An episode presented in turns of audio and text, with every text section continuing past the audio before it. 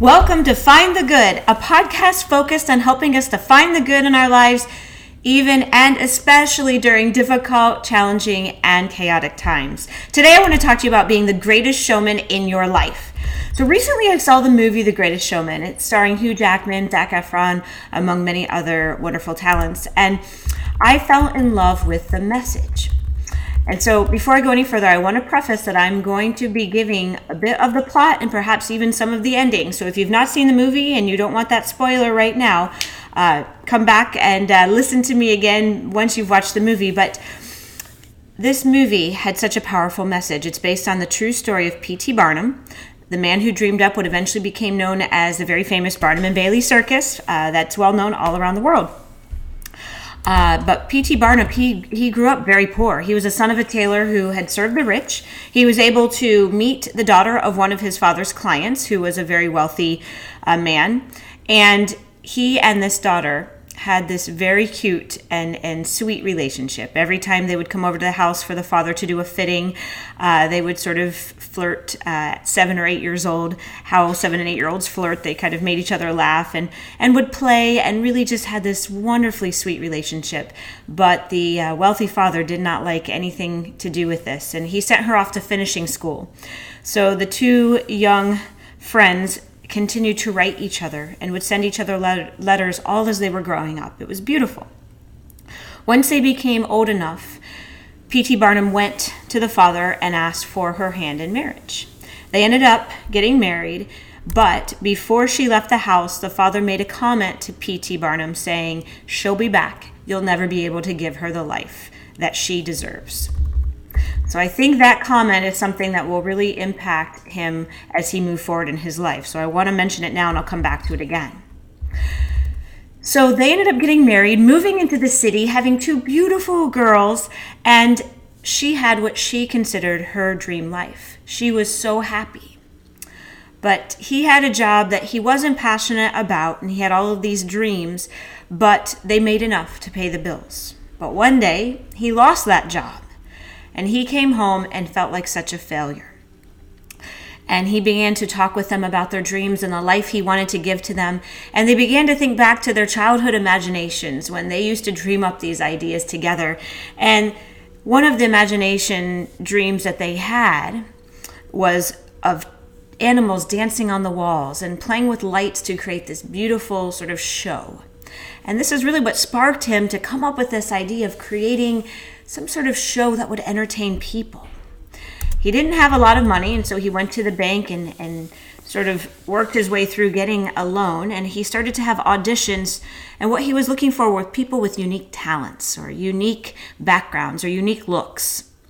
And he found a lot of unique individuals. What he ended up doing is taking some who truly had talent and others who didn't, but sort of creating a hoax out of them. For example, a man weighed 500 pounds and he brought him into the show and he stuffed his clothing to make him 750 pounds to make him more of an entertaining individual there was a very tall man who came to audition but they put him on stilts to make him a little bit taller so they began to offer this show which became known as the barnum circus and it had mixed reviews. People really loved it. They actually really just loved being entertained. And most of it was just the common city folk who were coming. Um, but some of the reviewers and critics thought that it was not a good quality show because it was based on fraud, that they were faking the weight of some people, the height of some people, and other things. And so it always had these mixed reviews. And even though it was doing very well and it was selling out and people were coming, P.T. Barnum still had that craving to do something more I think it still came back to that comment that her father said to him when she left the house and they went to go get married that she would never have the life that she had before, it, as long as she was with him. So he started to become attracted to the rich and the wealthy, and how could he get in front of them? And he began to have new dreams of new ways to reach them, and he started to reach them. He found an act that was very classy and very uh, highbrow, if you will, uh, based on what the sh- what the movie called it.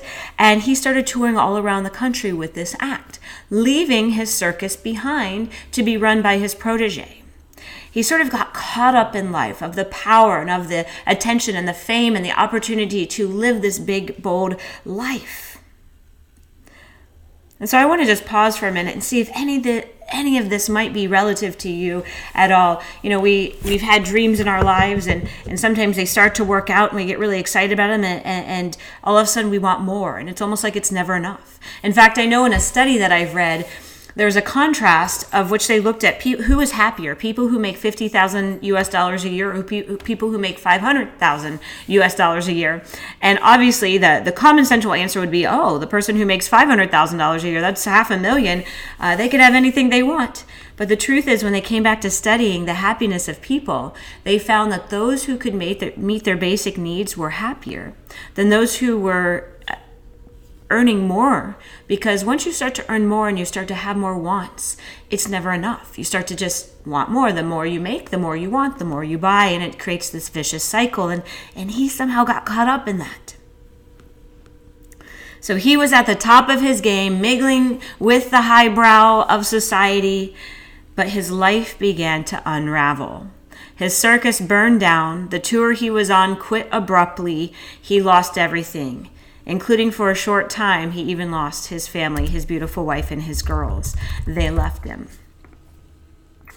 So, after he's lost everything, he found himself in a bar by himself, drinking and being sad for everything he had lost. And you know, his circus, the talent that he hired, the true talent. There were trapeze artists who were amazing, who did amazing acts, but also some of the others uh, who he had made uh, a, a, life for based on on you know their hoax or their fraudulent um, acts. But all of them came back in to this bar and reminded him what the dream was. They said that they didn't care if they were a hoax or not, that they had created a family together and that they actually felt that they entertained people. And people knew that they were a hoax, and people still came and were entertained, so they were okay by that. That they actually just loved making people smile, and that there was some sort of magic in the circus that was new and different. And for the first time, they felt accepted, and that they felt that they had something in their life. And it was because of his dreams that that had happened. And they were not going to let him give up on these dreams. And in that bar, he paused, and you could see a smile come across his face. And even though he still had a lot to work out with, where would the money come from? How would they re- rebuild? How would he do it? You could see that he started to focus again on the things that mattered. He looked at photos of his family. He thought about his dreams. He thought about the family within the circus that he had created. And he put all of his energy into doing that. Now, if you're familiar with where Barnum and Bailey went after that, then you know the end of the story. But I'll leave it at that for you because if you've not seen it, it's certainly worth your while. And I will tell you, I was told that I would cry in the movie, and, and come two minutes before the end, I still hadn't cried. So I thought, well, I'm doing really well this time because I'm usually the crier of the show. And then in the last just few minutes, you know, it was uh, the tears came. So it's, it's certainly worth sitting through to the end and, and, and a beautiful, beautiful story. So, but I think about how that show, that storyline depicts so many of our lives. We come from different places. We've already been told that we will be successful or we won't by others. And those statements have made these limiting paradigms in our lives, these, these limiting beliefs in our lives. And we have to shift those into new ways of thinking. When we are limited by what people have told us we can be, we never allow ourselves to go into something more. Or perhaps we use it like he did, as it drove us too much. We were so focused on uh, overcoming. He was so focused on overcoming what other people had told him that he forgot about what was really important in his life. But like the show, we all dream big and we all go after our dreams. We succeed and we fail. And we do all of those things. And sometimes we fail big. We fail big. So, what was the one thing that caused P.T. Barnum to overcome his enormous failures. And in the show, your heart almost breaks when you see how much he fails. Where he felt he had lost everything his family, his money, his dream, his fame, his home, his everything. What was that thing that caused him to overcome that? He believed in his vision and he wanted to entertain people. He had to get back to the basics. Sometimes in life we get sidetracked, we fall off, we get sent messages making us question if we really want something. We all do. There's nobody who lives this perfectly successful journey. I know that it is easy to look around and look at other people and think about, well, how are they so successful? How are they making it happen? But I promise you, every single person's got something. And it's in these moments that we're challenged, that we're faced with this questioning of ourselves, of our dreams, of if this is really worth it, if we can hang on. These moments in our lives are the most important as they define who we are and what we really want in our lives. When it's easy, we just go with it. But when we are faced with a struggle, that is when our true character comes out. Our ability to believe in these dreams and the things that we've learned throughout our whole life. So, how can we be more like P.T. Barnum and not let failure get in our way of success? Well, I've got three really quick little little ideas for you to marinate on and, and think about in your own life. The first thing is we must be clear on what we want and not let distractions get in the way. I've talked about this many times in many different ways, but you know, having a vision is a number one. It is the first thing we have to do is be clear on what we want in our life, who we are, and absolutely be certain of that vision. And it may take many, many times for us to write it down, revise it, revisit it. Um, and I'd encourage you to revisit it often because life changes and sometimes what we want changes. You know, once I had a client that I was working with ask me, How do you know when to make a decision? How do you know when to say no and how do you know when to say yes? And he was telling me how he gets really distracted in his life. He has these goals, he has these dreams for himself, yet when you know life is in front of him he gets all of these really cool opportunities and sometimes he says yes to things and, and it pulls him away. And i said that's exactly why having a clear vision is really important. Because when you have a clear vision then you give yourself permission to analyze an opportunity and say does this align with what i've said my life is about? So maybe a really cool opportunity comes your way, but has nothing to do with what you want, and you have limited time to focus on what you want. So it may be a cool or a permission for you. I'm to say a cool way for you to say no, but a permission for you to say no sometimes. It gives you that courage to say, that is so wonderful, and thank you for the opportunity, but I need to stay focused on this right now. So we must be clear on our what we want and not let distractions get in the way. Yoga also teaches us to focus on on that clarity. There's something called a drishti, and it's a point that we focus on as we're practicing our postures, and it helps us to stay balanced and connected to what we're doing. And it truly is meant to be that a clear focus so we don't have distractions. If you've ever tried to do a yoga balance posture and you start looking around or get distracted with your thoughts, you'll probably fall over. And that's a great, great metaphor for what happens in life.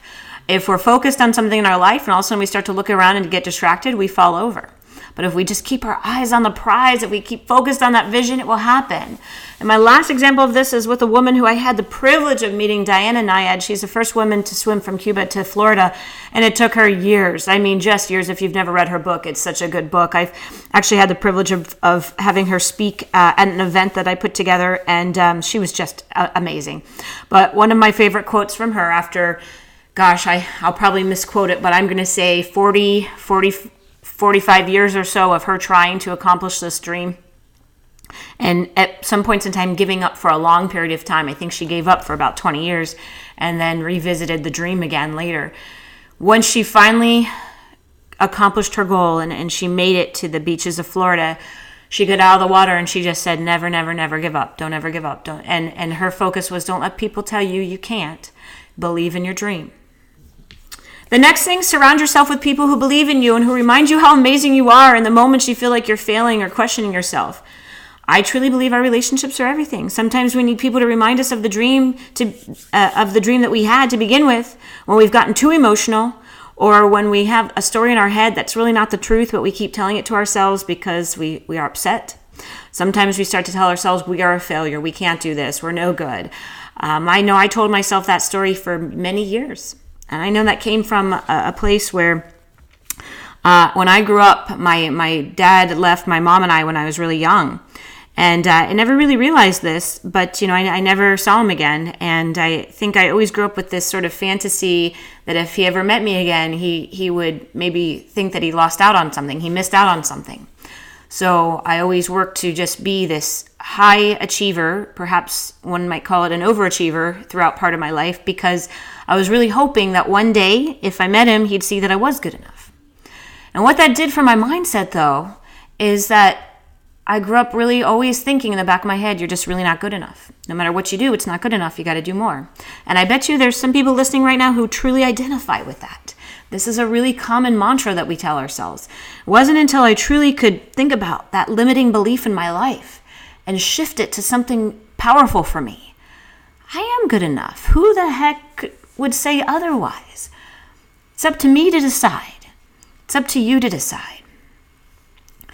And once I was able to tell myself a different story about myself and my life, I was able to move forward. And the same is true with you. But sometimes you got to surround yourself with people who remind you of that because we can get in our heads and, and actually fool ourselves into not being as amazing as we truly are. And the last one see failures as stepping stones. I know this one is a tough one because we are taught from the very young age that failure is bad. You know, and, and I get conflicted about this because, you know, the truth is we don't want to fail. The end goal in life is not failure, but we must fail. We must fail in our lives to understand success, to understand what we want, and to find the courage to get back up again. These are life skills we have to develop. You know, and sometimes I'll joke around thinking, well, I feel like I've already developed that skill. and, and maybe you feel like that too sometimes. But Truly, we have to go through these because they make us stronger. They help us to be better, to be more powerful, and eventually they will help us to help other people. We can't help others if we've not experienced for ourselves truly failing, truly having something not go right, because we just can't get into their head. We just can't understand. Eh, we may never understand somebody's story truly, but we may be able to understand that they've gone through a tough time because we've gone through a tough time and we know what that feels like. You know, the idea of seeing failures as stepping stones, I have to tell you, I have a little half joke I use with myself on this. I guess it's a full joke, but, um, you know, whenever I have something that's going not so well and I'm starting to feel that failure syndrome, that I'm a failure and what am I doing and questioning myself and all of those things, and yes, I do feel those things at times. I like to say this is going to make a great TED Talk one day. because, you know, if you can think about it, you know, I love giving TED Talks. I love listening to TED Talks. And, and, and TED Talks are really what inspired me to create my own podcast because I love sharing positive, um, interesting, and unique information. But, you know, they don't come, TED Talks don't come from success. Motivational talks don't come from people just being successful. I would tell you anything I've ever listened to, there's always a failure before you get to the success. There's always a challenge. There's always something to be overcome first. So I like to joke that, you know, I'll be able to look back and be able to understand this all and I'll give a TED talk about it. Why this all had to happen and make sense. But, you know, that's just my little way of buffering the, the pain and the moment of the failure and trying to bring some humor into it. But, you know, whether it's true or not, um, you know, it'll be a great story that I can tell to myself, to others, and I will rise up and I will be proud of this. And I will know that I will really value this. I will really value the success because of what I went through to get to it. It's like the mountains in our lives. Sometimes we look up and we see how difficult something is and we don't want to climb it because we just think, oh, it's just way easier to stay down here. But the view is worth the climb. It's always most beautiful from the top of a mountain because of what it took to get there. So we must reframe the way we view failure. And we have to train our brain not to let it get in our way. Studies show that we can actually train the brain to respond with different chemicals, right? If if failure happens and you immediately have trained your brain to say, "Well, I'm a terrible human being. I'm never going to amount to anything and I am a failure." You have this set of chemicals that just responded to your brain that complement that and will make you feel depressed and will make you feel unenergized and not want to do anything and question yourself. And these are the chemicals that you're you're creating in the brain and they will help you to continue that story. But if you train your brain to say oh i fell off i failed i whatever it is that you want to call it and i'm going to get right back up let me reevaluate. Let me reset. Let me think about my vision again. Let me figure out what I can do differently. Do I even really want to do this?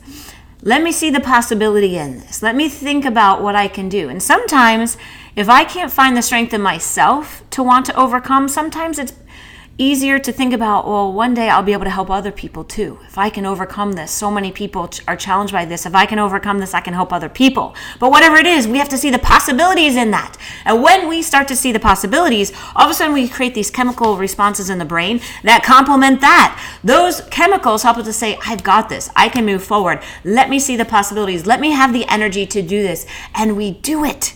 It's not just a matter of words. It is actually how our body physiologically responds that helps us to be powerful in a moment. And that's what I want for you. So you have to see your failures as stepping stones. Do not see them as roadblocks. Only see them as stepping stones to get to where you want to be in this amazing, beautiful, incredible you. So when life hands you the biggest lemon you've ever seen, I want you to be able to look at it and say, man, that's a big lemon. I wonder what's on the other side. Or what a great big pitcher of lemonade that's going to make one day. But don't let that lemon or that mountain or that failure keep you back. It's only there to remind you how amazing you are. So here you go in order to be a little bit more like P.T. Barnum and his circus, and to not let the tragedies of life get in the way of us living into our dreams and being powerful and being the greatest showman in our lives. We must be clear about what we want. Surround ourselves with people who pick us up when we fall and elevate ourselves to new greatness, to new levels, to new dreams, to new possibilities, and remind us of our dreams when we forget and we have to rewire that brain, which is very possible. It's simply by practicing over and over and over again a different response from what we typically have. That failure helps you. Failure can be a good thing. Failure is one step away from success. Failure means you're putting yourself out there, you're trying it, you're taking a risk, you are bold, you are courageous, and you are out there fighting the good fight. It's not the failing that matters. It's what you do, or it's what you choose to do in that next moment. It's not failing that matters, it's what you choose to do in the next moment. Be the greatest showman in your life. Dream big and go after that dream. Know that you will fail, but enjoy every bit of that journey because you will also succeed. And remember that your life is meant to be enjoyed as the greatest show on earth.